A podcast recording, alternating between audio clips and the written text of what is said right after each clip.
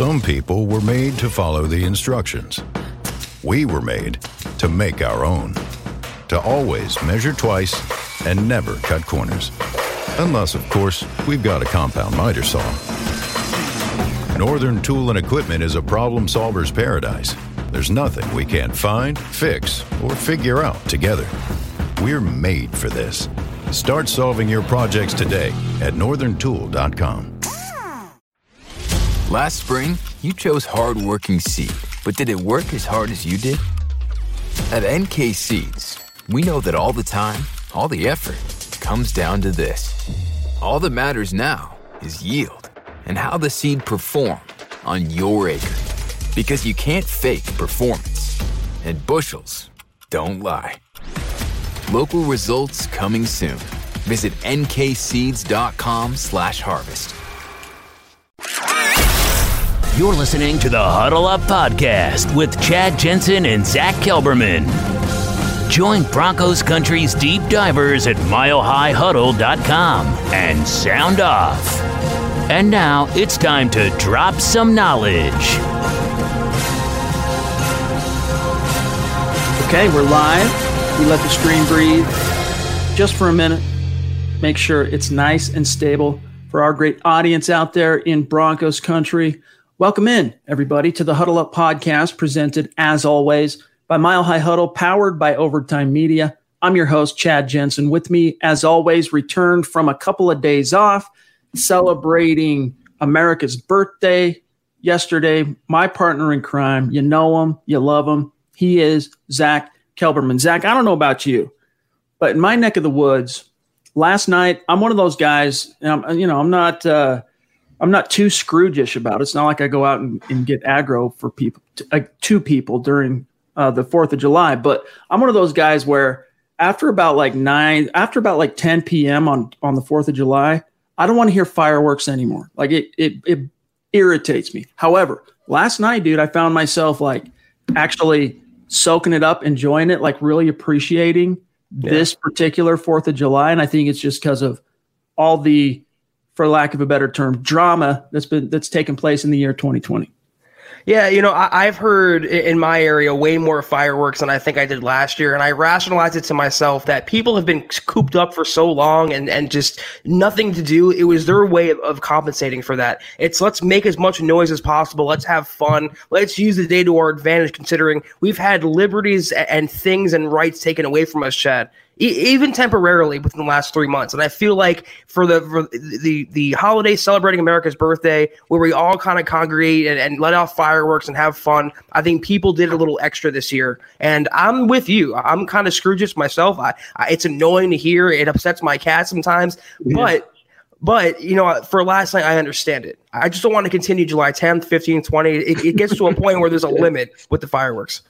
Some people, it's like anyone that has kids, you know they all want to be able to light the firework like they want to be able to have the lighter. Any any parent out there right now is nodding their head they know exactly what i'm talking about.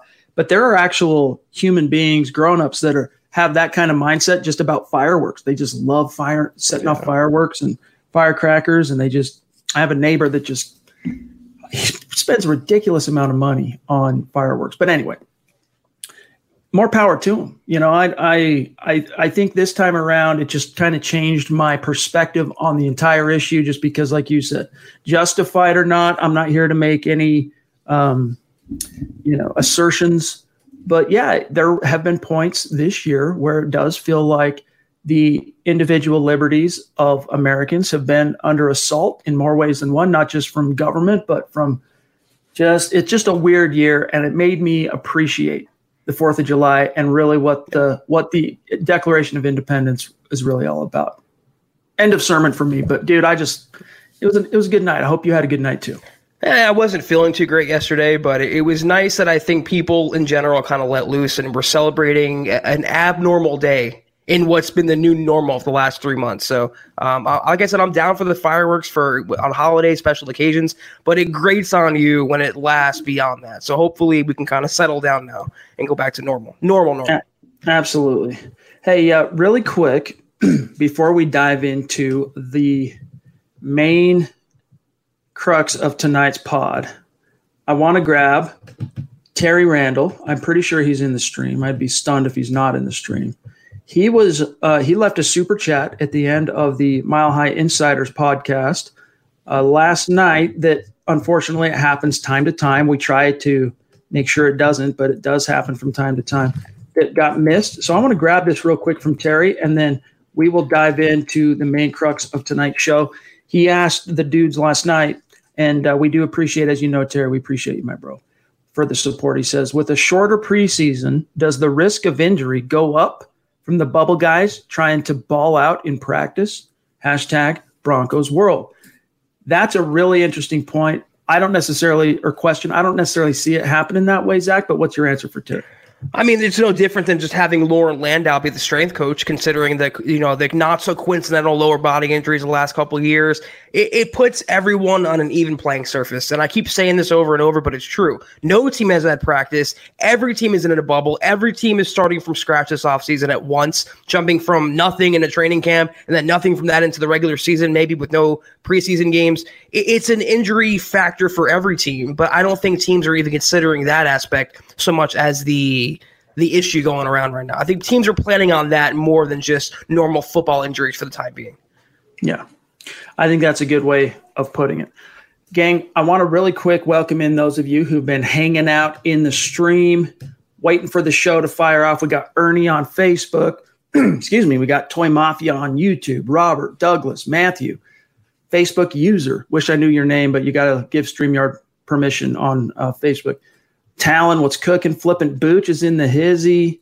We got Big E, and we got this guy. We should we should grab Mark at the very top of this show because it was a little bit of a sensitive issue that happened the other night on the podcast where I think one of our great superstars got his wires crossed with the particular host. Mark Langley jumping in with an extremely generous super. You know, we love Thank you, my Mark. friend. He says, What's up, my guys? Just let you know that I wouldn't ever make fun of people that have a learning disability. My son, Zach, has one and works every day to better himself.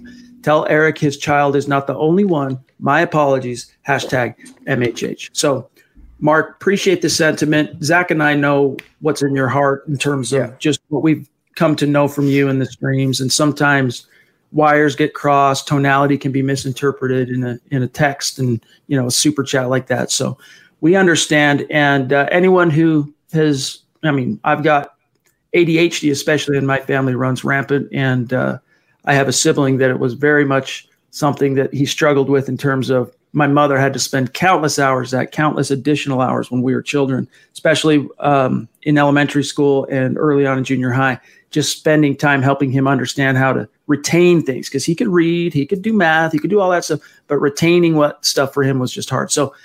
I think it's all touched us at one level or another. Zach, we know someone who has perhaps some kind of a learning disability. So we understand. And Mark, I, I think Zach and I know you you intended no offense. It's all good. Yeah, I don't know exactly what happened. I, am not aware of what was actually said specifically. But Mark, this is one of those situations where Chad kind of just said it, it's taken the wrong way through text. You lose tone, you lose context. If you would have spoken those words to Eric with your voice, voice to voice, I think it would have gotten over the right way, and it wouldn't have been such a uh, a heated issue or it wouldn't have turned into what it did. But I think, as Chad said, we know where your heart is. I think Eric knows where your heart is, and all of the listeners in our community knows where your heart is. And you're a good guy. I know you didn't mean anything wrong by that, and I think think it's we're all family, Chad. And families yep. fight, families squabble, and families get over it. And as you know, that we're going to continue doing that. All right, man. Oh, wait, here's Mark. One more for Mark, real quick. He says, "What's up, my guys? Just to let you know that this will be the last time I'm on MHH and my last donation." No, dude, say it ain't so. You guys are the best. Much love and respect for real. Tell Lance if he wants to talk and have a cold one. I'm here. Hashtag MHH. Hey, dude. Look, um, like like Zach just said, whatever was said on Friday night, I'm hearing about it secondhand. I I didn't listen to Friday night's episode. Yeah. I was out and about doing stuff with the fam for the holiday weekend whatnot. But maybe uh, Zach and I sure as heck don't want you to leave our community. So maybe shoot us an email. Yeah, shoot us an email. We let's talk we it out. Chatted on Gmail before, so let's email. You're welcome in our in our community. MHH family loves you. The community loves you. So I don't want you not to say you're overreacting, but I don't want you to overreact to having your wires crossed on one individual podcast one night. So stick with us, my dog. It's all good. All right, Zach, let's get into the meat and potatoes of tonight's show. Really quick, though, an update. Make sure you're following the podcast on Twitter at Huddle Up Pod. Also, the main account, the mother account at Mile High Huddle. If you follow those two main accounts, all of our new listeners across all different channels, you're never going to miss a podcast update, a programming update, and you're never going to miss any breaking Broncos news and analysis. also, if you're in a position, check out huddleuppod.com, our merch store. Get your swag on, get yourself one of these football priest hats. There's t shirts, there's hoodies, there's mugs. There's a little something for everybody. If you're in a position to do that, it's a great way to support what we're doing here at MHH. And if you're not in a position, it's all good. Subscribe, like, and share. Those three simple things, you have no idea how much that can help the channel, help the podcast grow. Subscribe, especially on YouTube. Like this video, no matter where you're listening, and share it out if you really like what Zach and I are doing. This is the Overtime Podcast Network. Not long ago, everyone knew that you're either born a boy or girl. Not anymore. The Biden administration is pushing radical gender experiments on children, changing their names, clothes, identities, and bodies. Joe Biden and his left wing allies push boys to take estrogen to appear more feminine. They push girls to take testosterone so they grow facial hair. Biden and progressive leaders promote puberty blockers to keep kids from developing to normal men and women. These drugs can leave you sterile, infertile, impotent. Joe Biden and the new left even promote surgery on teens and young adults, removing breast and genitals. They want boys in our daughters' bathrooms and sports teams. And now, the Biden administration is planning to issue new rules that would force doctors to prescribe dangerous drugs and worse. Tell Joe Biden and left wing leaders across America hands off our kids. Paid for by America First Legal. Not long ago, everyone knew that you're either born a boy or girl. Not anymore. The Biden administration is pushing radical gender experiments on children, changing their names, clothes, identities, and bodies. Joe Biden and his left wing allies push boys to take estrogen to appear more feminine. They push girls to take testosterone so they grow facial hair. Biden and progressive leaders promote puberty blockers to keep kids from developing to normal men and women. These drugs can leave you sterile, infertile, impotent. Joe Biden and the new left even promotes surgery on teens and young adults, removing breasts and genitals. They want boys in our daughters' bathrooms and sports teams. And now, the Biden administration is planning to issue new rules that would force doctors to prescribe dangerous drugs and worse. Tell Joe Biden and left wing leaders across America hands off our kids. Paid for by America First Legal. All right, Zach. So we kind of. This is pretty funny, Chad. That's what I was laughing at. Dude, I don't know. I mean, seriously, like, I actually upgraded my Wi Fi a couple weeks ago. I don't know, a month ago, maybe. And I quadrupled my Mbps, MHB, whatever it is, my data I mm. upgraded it by four times.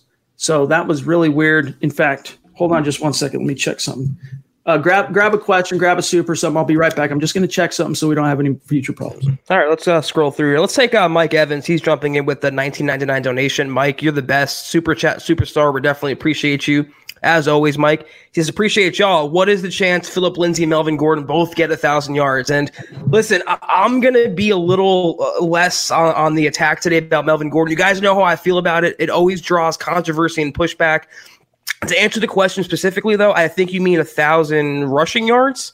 And is that combined or individually? I don't think they do it individually. I don't think both are going to clear a thousand, but I think both will definitely be over a thousand rushing. They should both be over a thousand receiving if Melvin Gordon works out the way Melvin Gordon, you know, Broncos think he's going to work out, and Phillip Lindsay takes that next step in his receiving ability. But no doubt about it, they're paying a guy to be the seventh highest paid rusher in the NFL. If he doesn't at least get 800 yards, even in a timeshare, that's a bad signing. Receptions or not, Phillip Lindsay or not. So, yeah, I think it's almost a foregone conclusion. They will combine for over a thousand.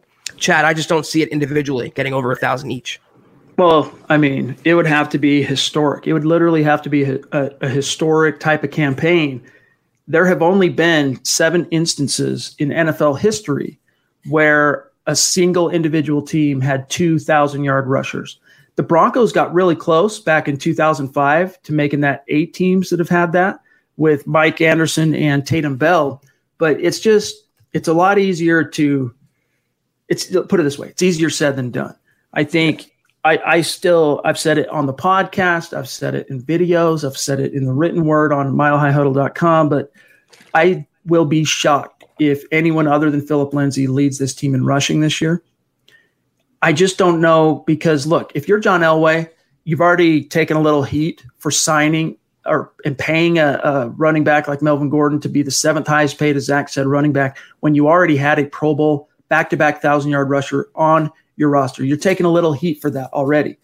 The team, it's natural in the NFL. They want to justify their investment in the player. And the best way to do that is to strong arm them reps on the field. Now, yeah. a player as feisty and fiery as Phillip Lindsay is going to make it really hard to just completely sit him down. It's just not going to be possible. Phillip Lindsay is going to see the field, and, and I remain adamant that he'll probably be the number one running back in this offense. But Gordon's going to get his more than his fair share, I think, of uh, reps. And so ultimately, Zach, I wouldn't be surprised if Lindsay comes close to a thousand and Gordon comes in somewhere between like five, six, something like that, rushing, but actually does more as a receiver out of the backfield than he does as a as a ball carrier. But I could be completely missing the mark because I don't think the Broncos have ever had this talented of a duo in the backfield in terms of at the same time as uh, the same coordinator that actually wants to utilize them both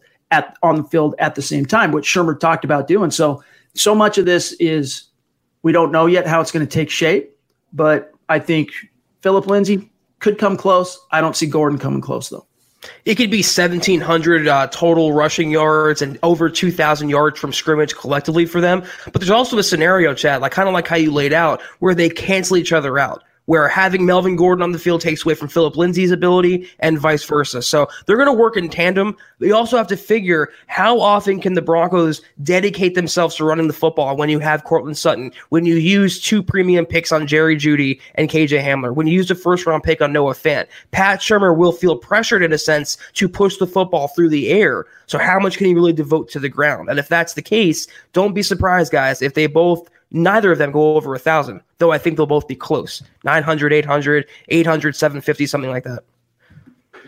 All right, let's. Uh, the main topic of tonight's show. I know there's a few other supers that have stacked up. We're going to get to you. I promise. You know we love you. Some of your other questions and comments here, but first, I just wanted to get your thoughts, Zach, on this Melvin Gordon story. That first of all, there was a a really interesting article by Albert Breer of the mothership at Sports Illustrated National, in which he was talking to Trae Waynes and learned that Trae Waynes, who just signed a big multi-year extension in, in March, or not extension, a new contract, had yet to receive his signing bonus. And as I'm reading this article, all of a sudden went ding, ding, ding in the back of my head. That tweet meant from just a week and a half, two weeks ago when Melvin Gordon went at it with Brandon Stokley of 1043 The Fan on Twitter. And we even talked about it. Like, what, what does this mean? Where he said he was unpaid. Well, what we learned from the Albert Breer piece on SI is that NFL teams, only a fraction of them have allowed their new free agents that they've signed to go to a third party doctor to, to have a physical. Most of them are sticking to their guns in that they want that physical to be done by their own in house team doctors. And because of the word that shall go unmentioned when travel restrictions went into place and you know especially for that first six to eight weeks from you know basically the you know what hit the fan with the word that shall go unmentioned about the same week that free agency actually started in march back in march. And that lasted all the way through the initial phases of may. And so for whatever reason it doesn't seem like zach that gordon has been able to get to the mile high city in order to have his physical so that the contract, which at this point, I know it's signed, you know, anyone who's done like a docu sign on the internet, you know, there are ways to get contracts done and have things signed digitally and things like that. I would, I, I'm sure that that's been done. But in order for it to be a bona fide contract, it's all contingent on that physical.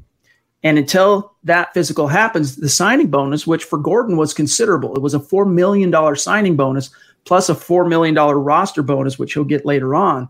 But it's entirely possible, Zach, and likely that Melvin Gordon, who said just two weeks ago that he is unpaid, has yet to receive a red cent from the Broncos on that two year, $16 million contract, which then casts a different perspective, a different uh, t- kind of take on the fact that we're critical of him not being in any of the photos and clips that we've seen of Drew Lock's unofficial practices around Denver area parks. We were a little bit critical of Gordon for not being there, but I don't blame the dude. If I'm not signed yet, I don't have that money in my bank account. I'm not going to be there either.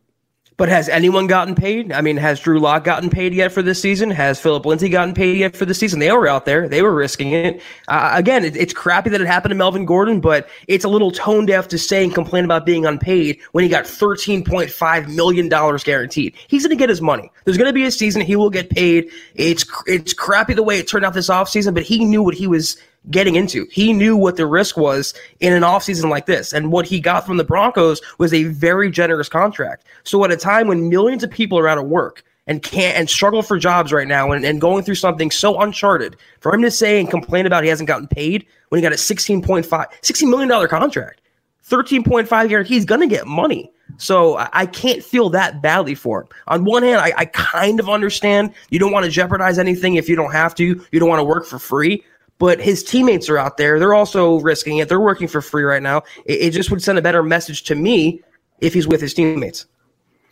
I mean, those teammates have to worry about NFI injuries as well. Technically, if it's an injury that happens away from the facility or away from the playing field, as sanctioned by the Denver Broncos, it's considered a non football injury and it can have ramifications on how you're paid in your contract. So, Drew Lock Noah Fant, Phillip Lindsay, Albert O, who's been in recently some of these practices, Jerry Jeudy.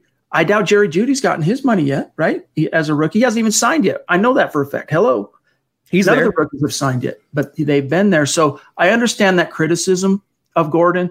For me, though, I'm pumping the brakes a little bit on how I viewed it because, you know, he's, I think he's just being a little bit more cautious as a running back I mean, I don't, I don't want to speak for him, but at least I understand why. If he's yet to get that money, he's yet to officially have that contract like kick in.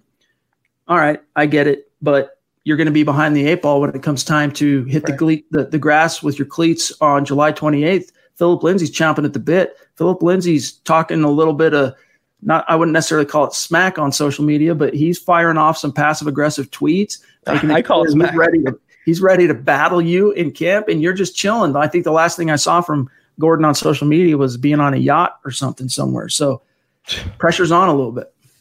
You know what? I, I mean, he's acting like, and this is just a guess on my part. This is just an assumption on my part, but he's acting like he's already the, no doubt about it, number one guy. He's the workhorse. He probably feels like he doesn't have to be there, and that's all well and good. He's not, he doesn't, it's not mandatory. But Chad, all this does is up the expectations and the responsibilities. When he gets into camp, he's going to have to hit the ground running, or else he'll face the same criticisms of why weren't you there? Why did you not join your teammates? Did you think you're too good for them? It just opens up a whole other Pandora's box that he not, might not be realizing right now. So it's we'll see on July 28th.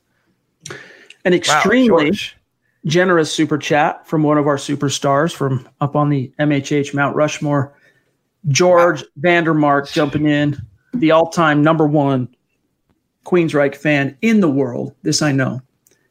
Appreciate you, man. This this kind of support, dude, it just seriously sometimes let, leaves us speechless. Stammering, stumbling over words means the world to us, George. He says, I can only tune in on Sunday nights live. I've seen how Von is thinking about changing numbers, going from 58 to 40, 58 better than 40. So don't do it. Hashtag Denver Broncos for life. Hashtag Bolles most improved player. Hashtag Zach's Carolina Reaper sauce for the crow he will be eating. so this, this was something that uh, George actually reached out to me privately on social media earlier today and uh, was talking about how I think he had just his daughter he, he, had just bought his daughter a Bolles jersey and it had just come in and he was excited about that and optimistic that Bolles is going to have a turnaround season and that this is the year for him and that Zach's going to have to eat crow. Of course, saying it you know good naturedly, and I said, yeah.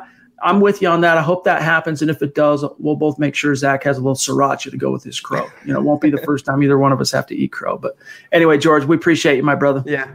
And you know what, George? I'll be happy to eat that crow about Garett Bolles because it means the Broncos will be winning. If he's playing well, the Broncos offense will play well. And if the Broncos offense is playing well, Chad, the Broncos are going to be winning a lot of games. I will be happy to eat that crow and admit I'm wrong. I do every time, whether it's Melvin Gordon, whether it's Jeff Heuerman, whether it's Garett Bolles. If it's best for the Broncos and I'm wrong, I'll be the first one to admit it. This is the Overtime Podcast Network. Not long ago, everyone knew that you're either born a boy or girl. Not anymore. The Biden administration is pushing radical gender experiments on children, changing their names, clothes, identities, and bodies. Joe Biden and his left wing allies push boys to take estrogen to appear more feminine. They push girls to take testosterone so they grow facial hair. Biden and progressive leaders promote puberty blockers to keep kids from developing to normal men and women. These drugs can leave you sterile, infertile, impotent. Joe Biden and the new left even promotes surgery on teens and young adults, removing breasts and genitals. They want boys in our daughters' bathrooms and sports teams. And now, the Biden administration is planning to issue new rules that would force doctors to prescribe dangerous drugs and worse. Tell Joe Biden and left wing leaders across America hands off our kids. Paid for by America First Legal. Not long ago, everyone knew that you're either born a boy or girl. Not anymore. The Biden administration is pushing radical gender experiments on children, changing their names, clothes, identities, and bodies.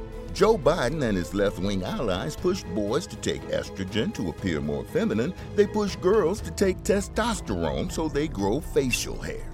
Biden and progressive leaders promote puberty blockers to keep kids from developing to normal men and women. These drugs can leave you sterile, infertile, impotent. Joe Biden and the new left even promote surgery on teens and young adults, removing breasts and genitals. They want boys in our daughters' bathrooms and sports teams. And now, the Biden administration is planning to issue new rules that would force doctors to prescribe dangerous drugs and worse. Tell Joe Biden and left wing leaders across America hands off our kids. Paid for by America First Legal. By the way, Dave, I know you're in Cali. I don't know exactly where in Cali, but I've seen that shot, Zach. I don't know if you have of a helicopter flying across the LA basin last night on Saturday night for the 4th of July, and all of the fireworks just flying up across the city. And it was just, it was almost overwhelming it's really cool. Find it on Twitter if you guys haven't seen it. But I just thought to myself, man, Americans are just so sick of being cooped up, especially some of these states where the governors have been a lot more strict with regard to, you know, we talk about civil liberties and having liberties infringed upon. I get it. Like you, there's a certain point where you have to worry about, you know, um, health and spreading of the word that shall go unmentioned and all that but it can't come at the expense of the individual's rights or else you don't live in America anymore. That's just the bottom line. So I feel for people that live in those states that are a little bit more aggro when it comes to trying to enforce these social distancing. And California is one of them, Zach. Mm-hmm. And that image of the helicopter cruising across the LA basin at night with all those fireworks popping off, it's something special to behold you know, if you live on Twitter, it makes it seem like people just hate America and millions of people hate America living here. But you know what the fireworks prove, Chad, and, and the demonstrations yesterday prove? People don't hate America. A lot more Americans love America than you read about on Twitter. So it's uh, as an American, as someone who's proud to be an American, I was happy to see the country unifying, Chad, in a time yeah. where we've been so divided and so apart the last three months. So I was happy to see that. Amen. We got Zeus McPeak jumping in from MHH Mount Rushmore. Speaking Thank of, you, Stu. appreciate you, my friend. It's Zach and I are looking forward to talking to you Wednesday night. Yeah, Stu's going to be on the show, third installment of our superstars, and we look forward to talking to you then, my friend. Of course, we, we got tomorrow night's podcast, and then it'll be time for you to make your debut on MHH we'll uh, we'll be in touch, of course, be- between now and then. We'll get you set up and staged for it. But appreciate you as always. Let's see what else we got here.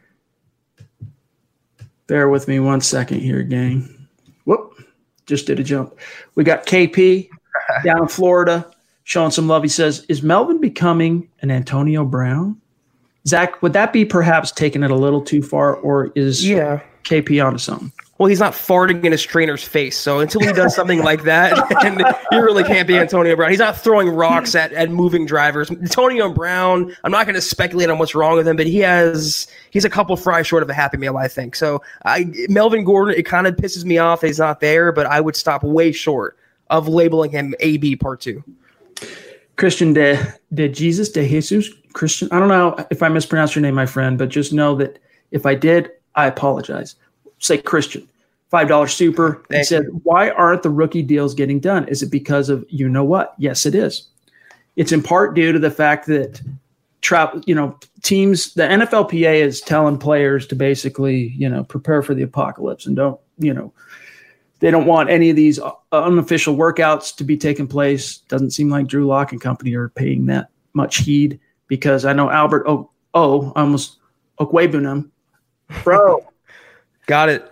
Came into town. Um, I want to say middle of last week, and then Noah Fant yesterday, last night, published a video on his Instagram that showed him working out, catching passes from Drew Lock, and in the background, chilling there as well, like in those videos, was Albert O. So I'm pretty sure that since that decree came down from the NFLPA doc that, hey, we don't want you guys doing this, no practicing, no interacting until we get to training camp. I don't think Drew Lock and the Broncos, anyway, are paying that much heed. But nevertheless, getting back to Christian's question here, why aren't the deals getting done? It's because I think also, and this was something that was touched on in that Albert Breer piece for SI as well, to worthy read. NFL teams aren't quite sure yet what revenues are going to do this year because of fan attendance. They don't quite yet know what to expect. So they're dragging their feet in terms of actually committing the cash for 2020. But the problem is you're going to have to sign your rookies. Like there's no getting around that. And a CBA exists. Like you have to do it. So in that case, I, I don't necessarily think this is the same as Melvin Gordon's deal not being done or officially. I mean, the deal is done. It's agreed to. It's all signed and all. He just hasn't passed his physical from what we understand. I don't think it's quite the same thing. Once the rookies uh, get to Dove Valley, they're going to report on the 21st. Camp starts on the 28th. I think in those couple of days before and shortly after they report, you'll see Broncos sign so and so, so and so, Jerry Jeudy, da da da da.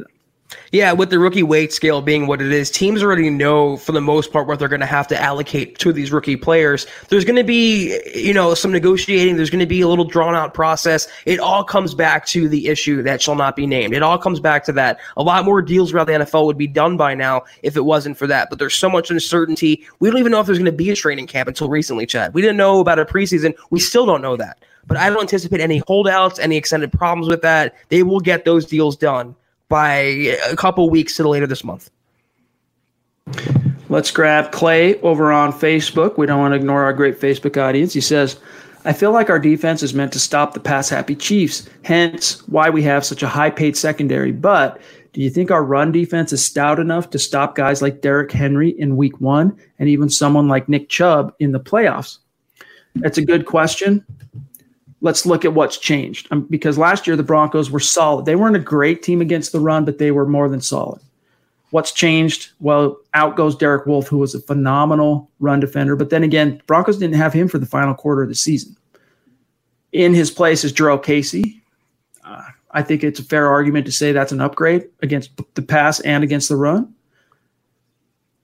same linebackers off the ball. You're going to be getting Bradley Chubb back, which is going to be improved against the run, setting the edge. So I think there's. I'm not too worried about the Broncos stopping the run. To be honest with you, I'm I'm way more worried about the Broncos stopping the pass. You bring up, you know, the Chiefs and Patrick Mahomes, Zach.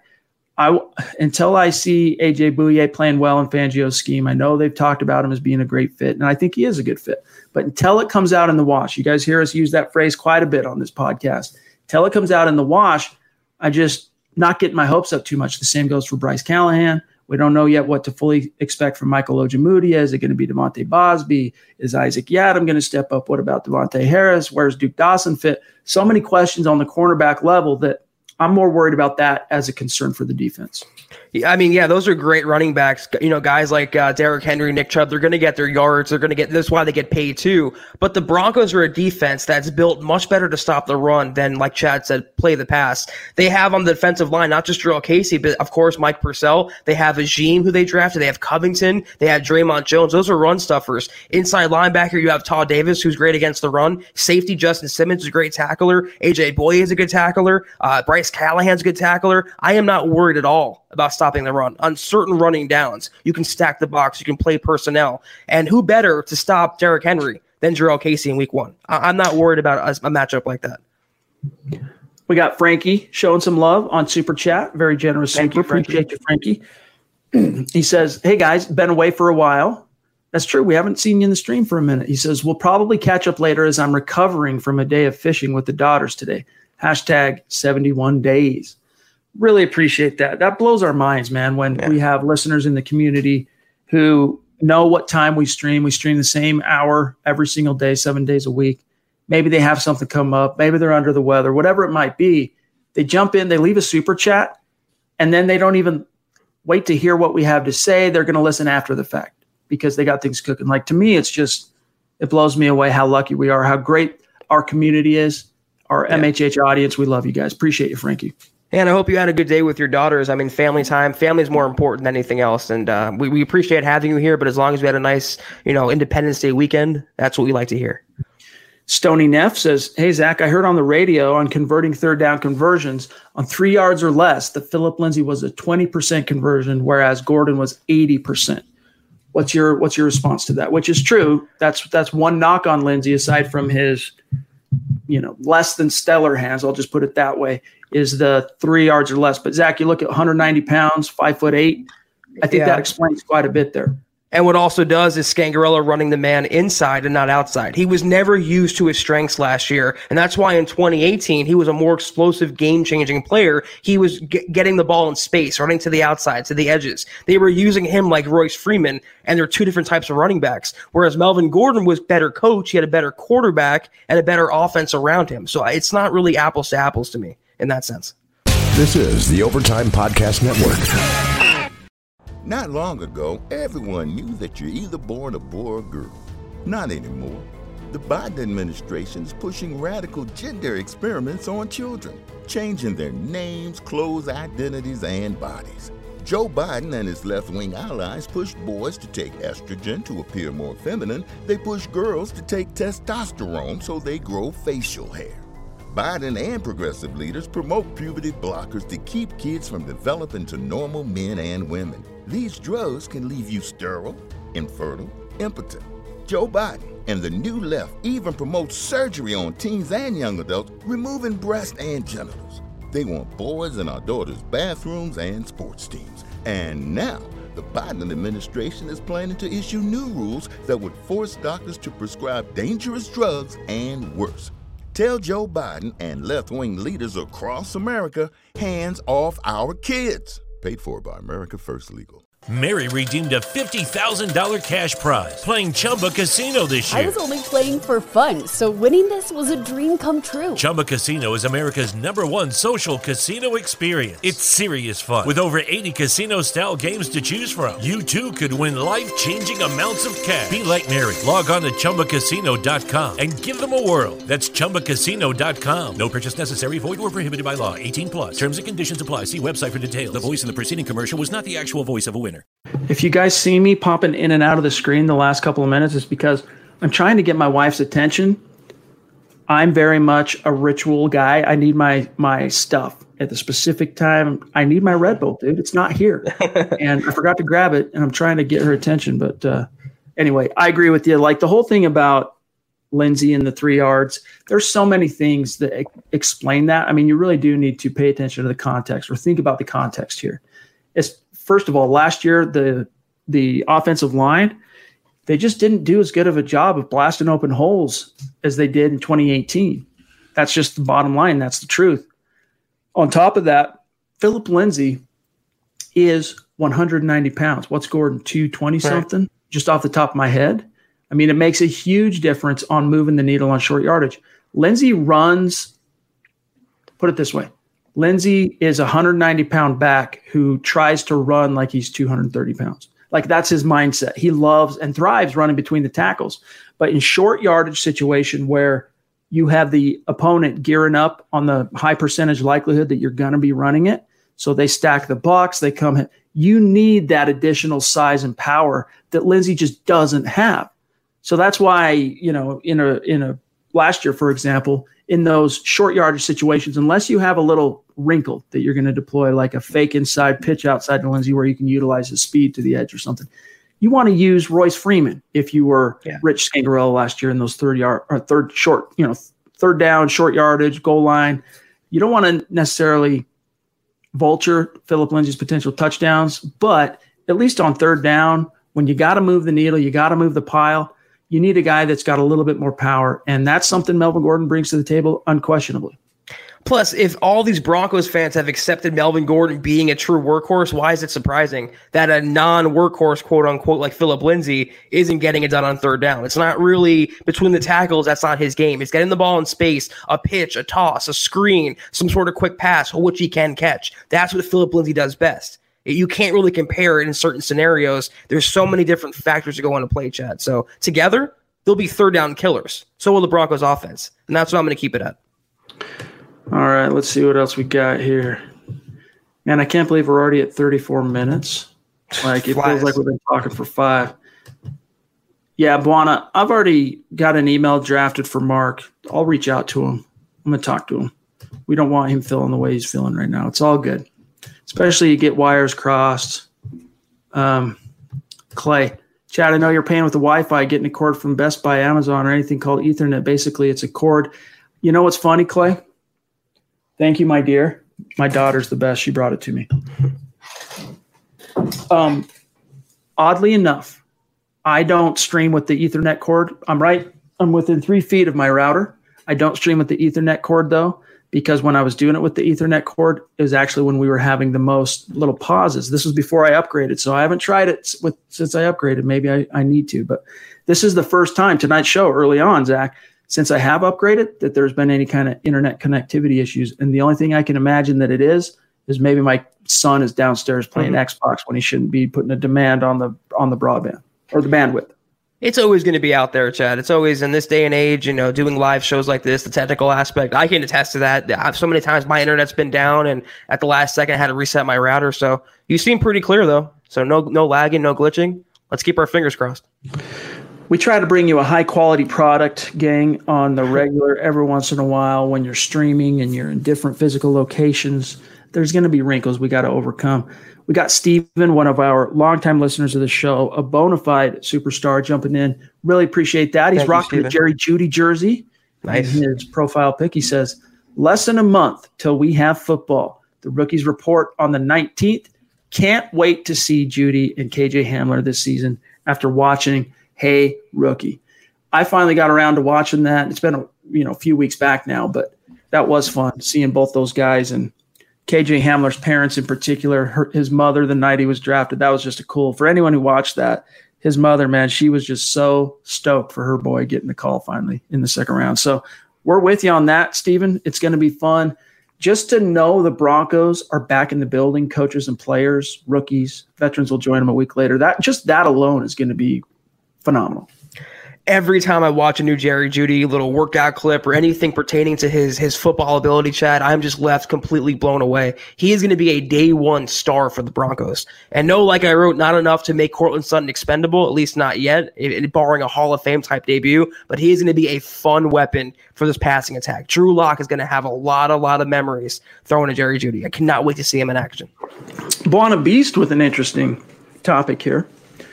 Would Netane Muti, the sixth round guard the Broncos drafted this year, be the best goal line fullback? Probably. I mean, that dude is a freaking beast. I can only imagine him actually getting ahead of steam before contacting, making that contact for his block, like a fullback starts in the in the three point stance and then fires off and gets a little bit of a running start before he pops that linebacker. Muti would just be a freaking wrecking ball in that situation, but he has to make the roster first. That can we have Muti be in the backfield, have him throw a touchdown against the Chiefs to get back at Dontari Poe yeah. doing that? That would be amazing, Chad. Amen. Uh, Mundungus Creevy with one of the most unique names in the community, in our superstar community. Appreciate you, my brother. He says, Njoku, uh, David Njoku trade and cut Heuerman among other tight ends. It's funny you bring up both those topics because today I published the first article in our Broncos on the Bubble series that we do each and every summer. This year, I led with Jeff Heuerman, who, you know, if you're going to forecast a, a quote unquote surprise cut for the Broncos this summer, he's the top candidate. Not so much because it would be a surprise, but because he's a relatively well paid veteran that could find himself on the outside looking in. Heuerman's got an uphill battle. I know he's a veteran. I know he's a John Elway draft pick. I know John Elway likes him some Jeff Heuerman, but they have a logjam at tight end, and they just paid Nick Vannett. If they loved Heuerman as much as if they really loved Heuerman, let me put it this way, they wouldn't have signed Nick Vannett because they're basically the same player, to be honest with you, except Heuerman has better blocking grades in t- terms of the advanced analytics than Vannett did. As your recent article, Kelberman's Corner, sussed out there, Zach, he was not a player that garnered much um, praise for his contribution yeah. in 2019, at least. I just don't see the Broncos drafting a first round cor- uh, first cornerback, first round tight end in 2019, and then trading for a former first round tight end in 2020. You just don't do that. They have enough in that room right now. Uh, old guys, young guys, veterans, youth. Uh, Njoku is a high risk, high reward type player. You don't have to give up draft compensation. The Browns want a first round pick, which is not happening. Plus, his contract as a first rounder, it's not necessarily cheap I, I, just don't see it happening. Cut Heuerman, you have Beck, you have Fort, you have Fumagalli, maybe even Jake Butt can surprise. You never know anymore. But you have Noah Fant as a no doubt about tight end one of the future. Nick Vannett is a quote unquote blocking tight end. You're good. Enough weapons on offense. You don't need Njoku. It'd be a luxury move that would not offer as much upside as would potential downside. There's just no room for him. Not only you got Fant, but you've got Albert O, who's actually faster than Noah Fant, surprisingly. We'll see if that comes out in the wash in terms of with pads on and in real game action and whatnot. But the Broncos are loaded for Barrett at tight end. Yeah. They're going to, by the time they get to the 53 man roster cut down, those three or four guys that make the roster are going to be three or four really good tight ends. You don't need to go out and give up compensation to acquire Njoku, plus take on uh, Malcontent. I mean, you got enough yeah. problems as you know, you've you've you've exercised those demons already in the past. You got rid of guys like Emmanuel Sanders and Chris Harris, and you know, it's it's time for a new era, and new peaceful, copacetic energy. Yeah, and he brought aboard Melvin Gordon. That's you can only have one of those in locker room. don't need Njoku on top of that. All right, let's grab Christy, the queen of MHH, jumping in, showing some love. And Mark, hopefully you're listening here. She says, Thanks, guys. Always a good time. Mark, I don't know the situation, but wish you the best. Hope you stick around. We echo Christy. Yeah. We don't We're want family. you doing anything rash, bro. Stick stick with us. We're all close knit. We're all a family. We're all a community, Mark. It's, it's trust me, Eric, and no one holds anything against you, and we're all supportive of you, and vice versa. Yeah. All right. Let me see what else we've got here. 41 minutes. We got some time. Ooh, here's a good question. James Campbell, who you all got a chance to meet on our last superstar segment, who has the bigger can of Pringles on their shoulders, Zach? Phillip Lindsay or Drew Lock? That's a really interesting question because they both have sizable chips on their shoulder, hmm. but for slightly, I mean, I guess at the end of the day, it's for the same reason, but at varying degrees. The same reason Drew Lock didn't get omitted from the scouting combine. Drew Lock, even though he didn't go in the first round, he did get drafted in a premium round. Right. Whereas Lindsay was basically snubbed across all those uh, platforms, if you will. And then to add insult to, in, uh, insult to injury, after he posts 2,000 yard rushing campaigns to open his career, the Broncos give $16 million to another running back. Like Lindsay, if I had to, you know, act straight up. Lindsay's chip is probably significantly bigger than than Lock's, but that's not to take away from Lock, who very much you know is kind of in that Aaron Rodgers mode where he slipped. It was humiliating. He went all the way out, fell completely out of the first round. Didn't even come back to the green room for the second round. Stayed in his hotel the next day. I think Lock definitely has some, you know, some some chip. He's he's out to prove some people wrong, but I don't think it can come close to Lindsay. Lock will always have that internal motivation, Chad. It's just part of him having that it factor. But he also knows he's the franchise quarterback, at least the potential franchise quarterback. His job is safe. And he saw the Broncos make every move with him in mind. Phillip Lindsay, they, they you can argue they made a lot of moves without Lindsay in mind. They didn't pay him. He's making seven hundred and fifty thousand compared to eight million dollars for Melvin Gordon. That people say he can't catch. People are already giving up on him. He was a fan favorite superstar just last year. Then Melvin Gordon comes in and he's uh, chopped liver. So I think he has a much bigger can of Pringles on his shoulder, not only because he's trying to prove he belongs in Denver, but proves he belongs in the NFL as a true workhorse. You wouldn't have seen him post up on Snapchat, him saying, Here, look at this, they'll all see him catching a pass. That's because of the addition to Melvin Gordon, and that's because of the slight he feels from Denver this offseason. All right, let's grab Benji Clay jumping in, a name I don't recognize on the super chat. And as Thank you, Benji. Yeah, the hashtag first time super. Really appreciate you, Benji. He says, if Melvin hasn't uh, been paid because of a physical, I don't know about you, but I would drive to Japan overnight for a bag like he's got coming. Zach's right. He should be with his teammates anyway. I get what you're saying. I understand both sides of it. If I'm a 24, 25 year old pro, former first round pick, I've made a little bit of money, but this is probably the last time I'm going to make the big money. And I know that if I go out and I get hurt on that field playing in some Denver area park, there's a good chance the Broncos will try and find a loophole to get out from that contract they owe me. And I don't want to risk that. Like I, I can understand how that could be paralyzing. You just want to wait till that you get that money and then, you know, let the chips fall. How about at least get in Denver though, Chad? It's been three months yeah. now. At least come to Denver and show your face. You don't want to work out fine, but at least for the optics, for the front facing, you know, viewpoint, for his fan base, for the Broncos, for everyone, show your face there. Make it look like you're involved. Just make a little effort. Get to Denver. Nothing is stopping you, Melvin. You should be out there, if not playing with your teammates and being around your new teammates, just to assimilate yourself. We have the better half here of Derek Green showing some love on Super Chat. Adina Simon, really appreciate you yeah. jumping you. in, showing some love. It's good to see you. She says, Great to see you guys.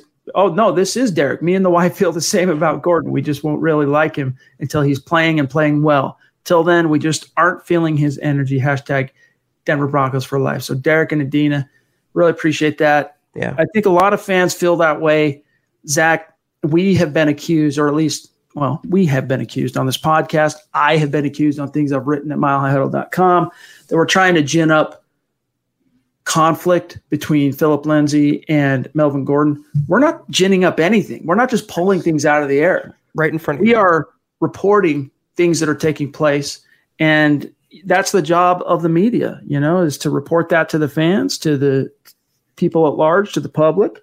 And the, also what we do in the blog realm is we analyze it after the fact. We tell you what happened and then we tell you what it means. That's what our job is. That's what we do. That's what makes MHH MHH. And in the case of Melvin Gordon, just so far his kind of so far his his trajectory as a Bronco for a lot of fans has been lackluster. But I'm hopeful that by the time he gets to Denver and actually gets his money and suits up and gets out on the grass and playing, by the time you get to the football season, I think he'll start making plays and fans will show him some love. Kind of like when Jamaal Charles was signed. Remember that? What was that, 2017, Zach? Yeah. I mean, this was a guy Broncos fans hated for a decade, right, in Kansas City. And at first, they didn't quite know what to make of him being a Bronco. And he, well, in his case, it didn't work out well. He fumbled he just when he kind of appeared to be kind of getting some momentum as a Bronco, he had that terrible fumble against the Chiefs against his old team, and he just never recovered. But we'll see. Hopefully, hopefully Gordon can earn back some love and respect from people like Derek and Adina. I've resigned myself to Melvin Gordon being a Bronco, and I wish him the best because if he's good, that makes the Broncos offense better and the Broncos better by default. But I'm never going to like that contract, Chad, unless he just justifies it by having a 1,200, 13 yard, 10 touchdown season. I'm never going to like the Broncos making him the league's seventh highest paid running back when you have Phillip Lindsay on the roster. And I'll never back down from that statement either. I mean, a lot of people disagree with my my my stance on Melvin Gordon. That's fine. I like Phillip Lindsay a lot. I acknowledge Melvin Gordon being a good player, but I will never like that contract. And if I'm wrong about it, if he has a huge year, if he makes the Broncos offense better, if he wins games on his own, I'll be the first one to admit I'm wrong. But until that point, I am always going to be perfectly content dying on that hill. There. Perfect timing. Now we're back. I plugged into the. I'm, I'm just said screw it. I'm plugging into the router this time. Hopefully it doesn't do like it did in the past and do a little buffering every two minutes. Sorry about that, guys. We're rolling with the punches. I don't know what's going on. I've been told by the missus that all my kids are off of streaming right since I mentioned it about 25 minutes ago. So bear with us. We're on the home stretch anyway. Um, all right, let's jump on to David in the house. I see a profile pic like that, and it just makes me proud, makes me feel humble. Hope everything's going okay with you, David. Hope you feel better. You go unnamed. Hope you're yeah. feeling okay. He says, "Will the Broncos be allowing fans into camp this year?" I would be flabbergasted yeah. if that were to happen. In fact, Zach, we learned, uh, I think it was Friday from Mike Klis that the Broncos are going to be even extremely paranoid with allowing media in. Only six yeah. are going to be allowed in, six media members. And it's not going to be like it is, has been traditionally, where they're in a room asking questions at the podium after a game. Everything's going to be um, continue to be virtual, social distancing. They won't be allowed in the locker room. But there are a lot of our colleagues out there in the sports media industry, Zach, who are 100% dependent on access to the team. They're going to be left on the outside here, and it's going to be tough on them. They need that access in order to sell whatever they're selling. Right. And that's one small mercy for MHH, the brand that we've built the community that we've established. We don't need that. We're going to continue to do our thing. The Broncos are great with us. Don't get me wrong.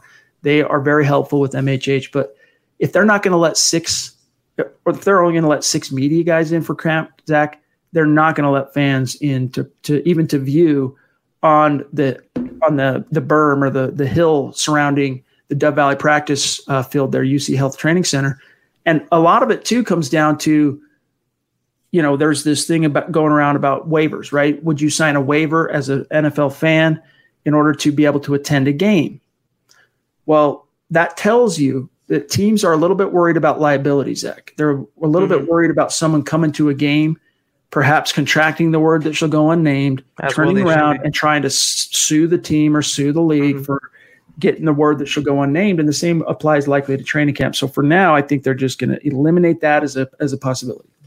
Yeah, I mean, if they don't even know if fans are going to be at games this year, and that's in September, and, and training camp starts July 28th, there's not going to be anyone but super essential personnel near the field. When they're restricting media to six reporters in training camp chat, there's upwards of two dozen, three dozen reporters at any given time. Access is a lot easier in training camp than during the season. And if they're not allowing them for that, uh, I wouldn't get your hopes up. If anyone has tickets to see the Broncos this summer in training camp or the preseason, I would maybe look at getting your money back, maybe looking at getting your flight refunded. It's probably not going to happen. I'd be shocked. Yeah, just it, yeah, write it off for now. Let just hold on and hope that you're going to be able to have the opportunity to go to a game. Yeah. Training camp, it just isn't going to happen. We got Dave from Georgia. Excuse me, jumping in, showing some love. It's good to see you, Dave. Thank it's you. Been a minute. He says, Hey guys, got off early tonight. Just wanted to show some love. Very kind, very sweet, my friend. We appreciate you, Dave from Georgia. We got a lot of listeners in Georgia, Zach, including uh, our friend Mark. So, mm-hmm. Mark and Dave, good to see you. Uh, George back in. Whoa, that's not George. That's Terry. What happened? Just whoa. I clicked George right as Buana clicked Terry. Click Terry again, Buana. There he is hopefully you saw that we got your super chat from Saturday night's pod that got missed at the top of the show. Hopefully you saw that, my brother. Really appreciate the love. Up in Canada, proving, as always, exemplifying the fact that Broncos country is not a geographic location. It is a state of being.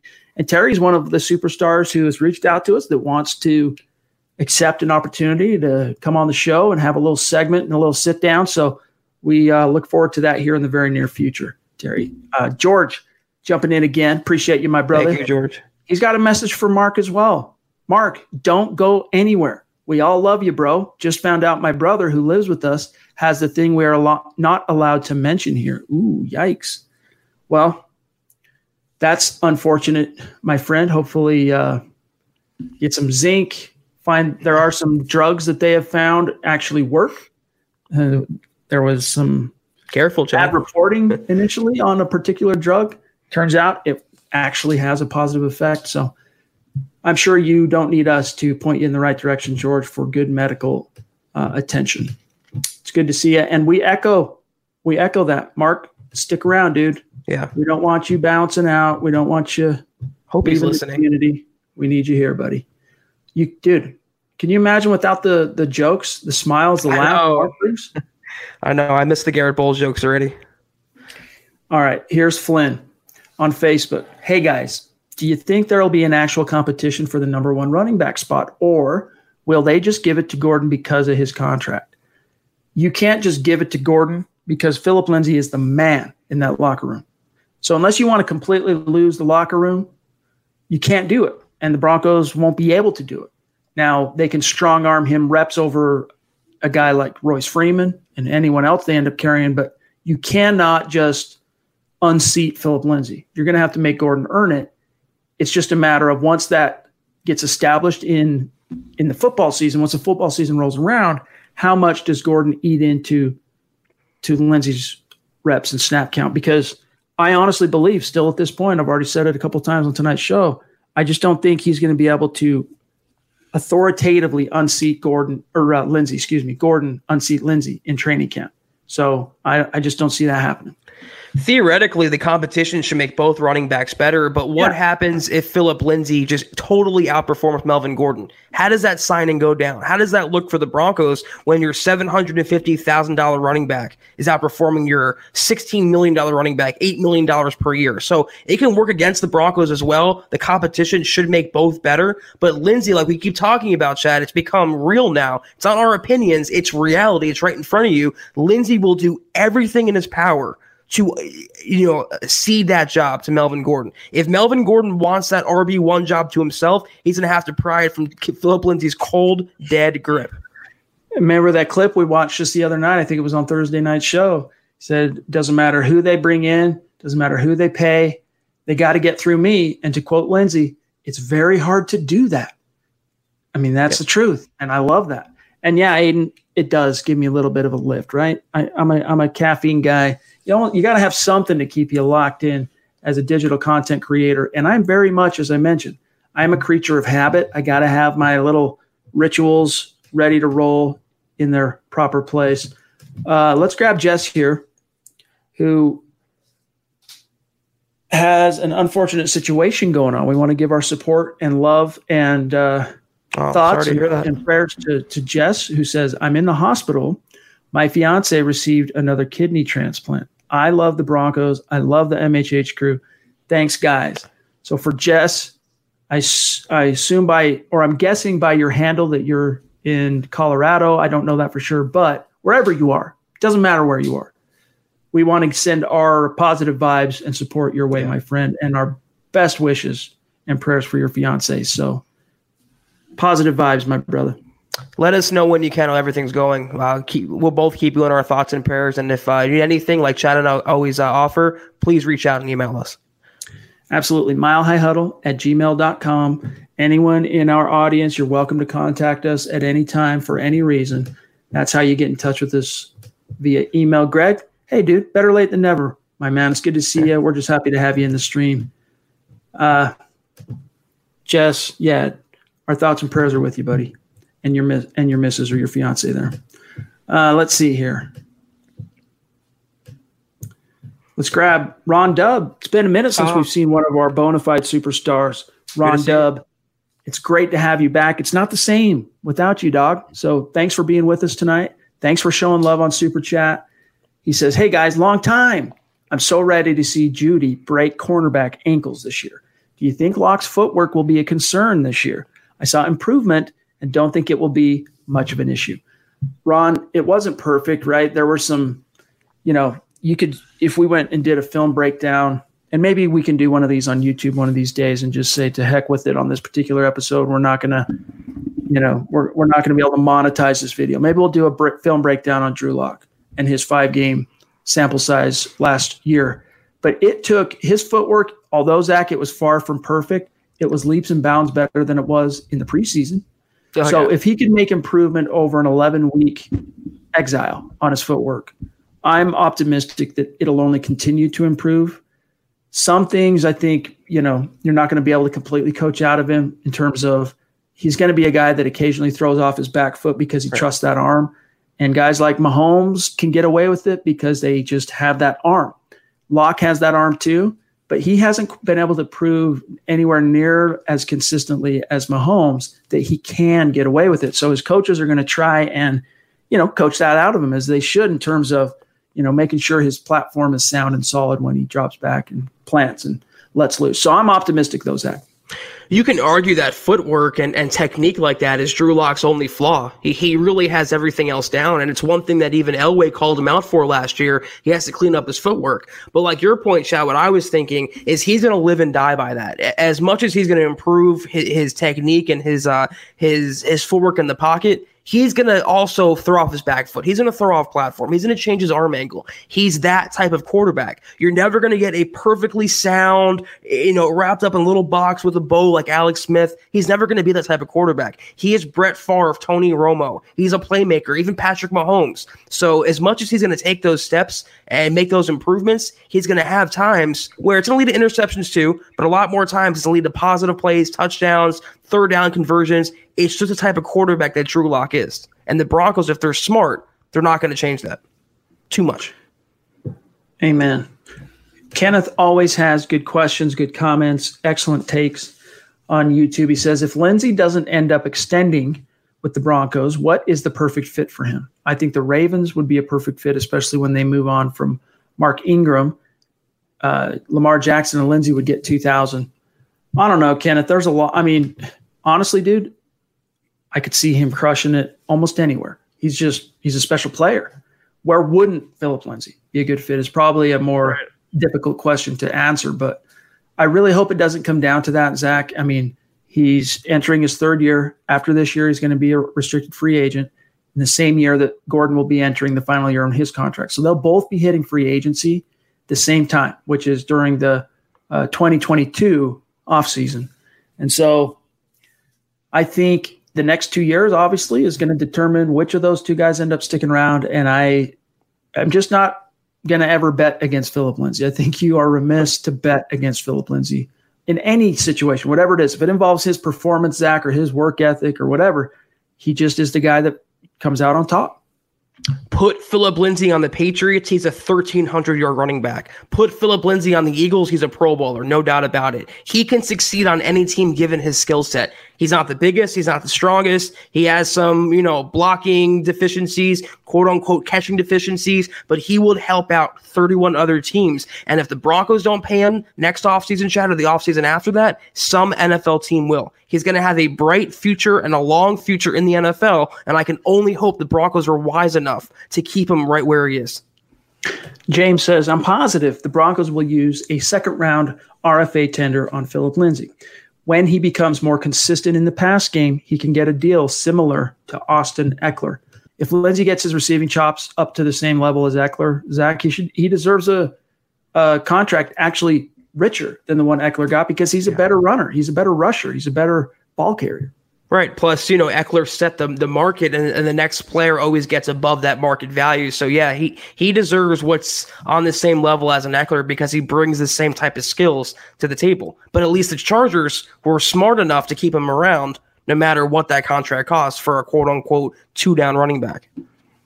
All right, guys, we are over the one hour mark. So we have a few other supers stacked up that we are not going to forsake, but we're going to kind of rapid fire through this last few supers that are waiting. Mundungus jumping back in. Really appreciate you, my Thank friend. you.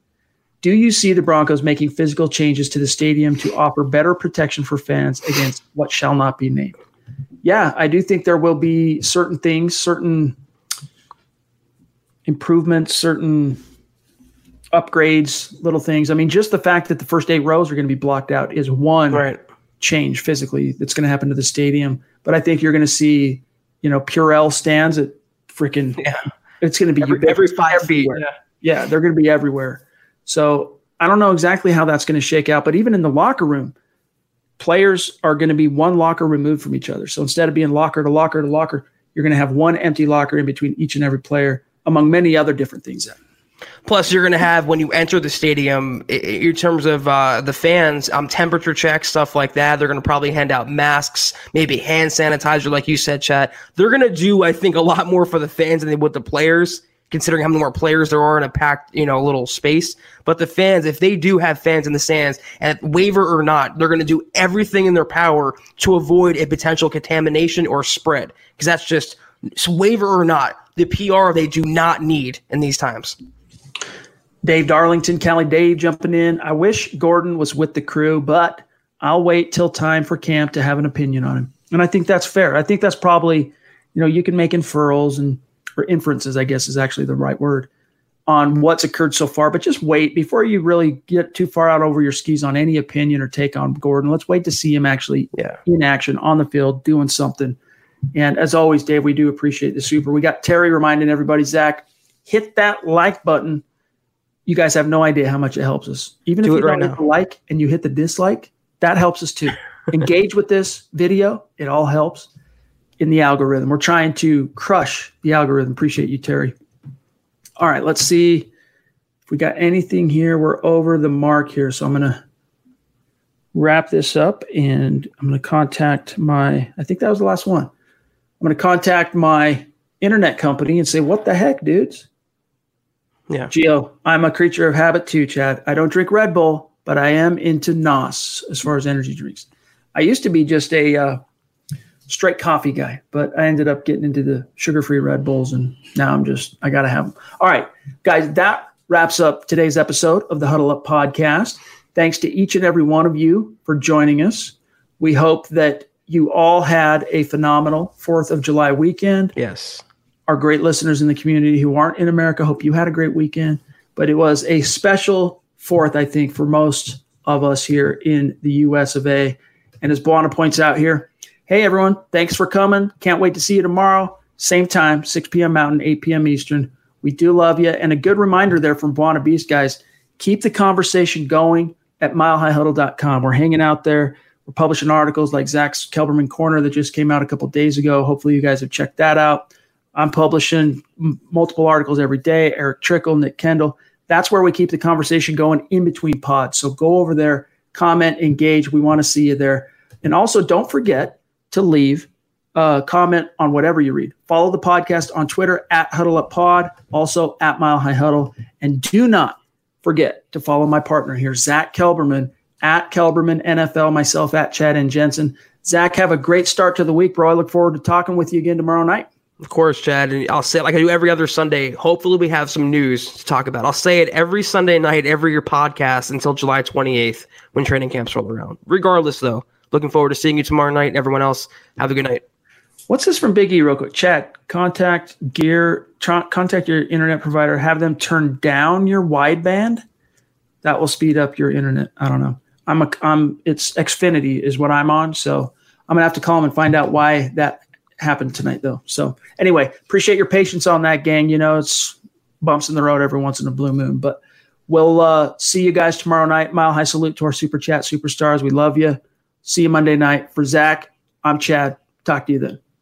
You've been listening to the Huddle Up Podcast. Join Broncos Country's deep divers at milehighhuddle.com to keep the conversation going.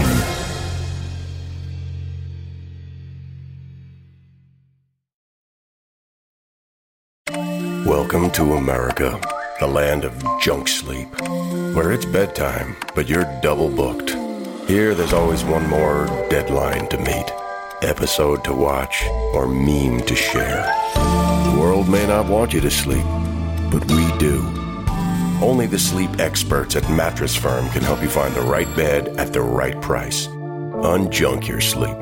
In store or online at mattressfirm.com today. Not long ago, everyone knew that you're either born a boy or girl. Not anymore. The Biden administration is pushing radical gender experiments on children, changing their names, clothes, identities, and bodies. Joe Biden and his left wing allies push boys to take estrogen to appear more feminine. They push girls to take testosterone so they grow facial hair. Biden and progressive leaders promote puberty blockers to keep kids from developing to normal men and women. These drugs can leave you sterile, infertile, impotent. Joe Biden and the new left even promote surgery on teens and young adults, removing breasts and genitals. They want boys in our daughters' bathrooms and sports teams. And now, the Biden administration is planning to issue new rules that would force doctors to prescribe dangerous drugs and worse. Tell Joe Biden and left wing leaders across America hands off our kids. Paid for by America First Legal.